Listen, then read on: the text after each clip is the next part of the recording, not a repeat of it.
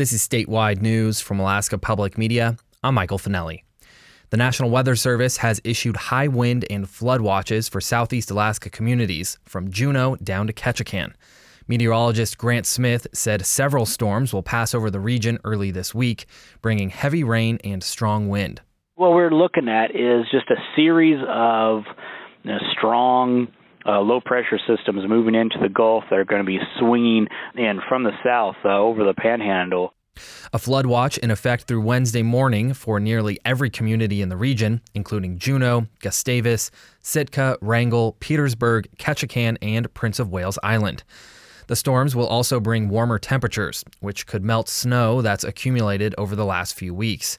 Together, rain and snowmelt could cause flooding in low lying areas. But Smith said lakes, rivers, and streams are unlikely to overtop their banks. Rivers are on the lower side, so that might be uh, working in our favor. Strong winds are also expected in some places. A high wind watch is in effect through today and Wednesday for Skagway, Juneau, Ketchikan, and Prince of Wales Island.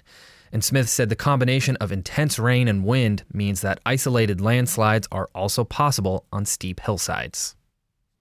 And the 28th installment of the annual United Nations Climate Change Conference, known as the Conference of Parties or COP28, wraps up in Dubai today.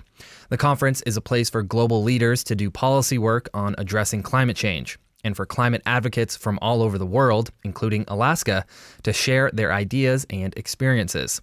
Jackie Schaeffer, Director of Climate Initiatives at the Alaska Native Tribal Health Consortium, got back from Dubai on Thursday. I think they announced there were 100,000 people that attended um, when I was there last week. What I learned as a um, participant is that it's really important to make sure that uh, local communities and indigenous voices are in those spaces. Schaeffer was also featured in a documentary that premiered at the conference last week called Drum Song The Rhythm of Life about Alaska Native communities adapting to climate change. Kelly Moneymaker is an Inupiat filmmaker and musician from Fairbanks who produced the documentary. She said it was meaningful to hear feedback from other people from around the world facing similar issues as a result of human caused climate change. Their lives are very different than ours, but they know that the loss of ice and the in, you know the water content is now reaching them, and the inundation is causing them to lose villages.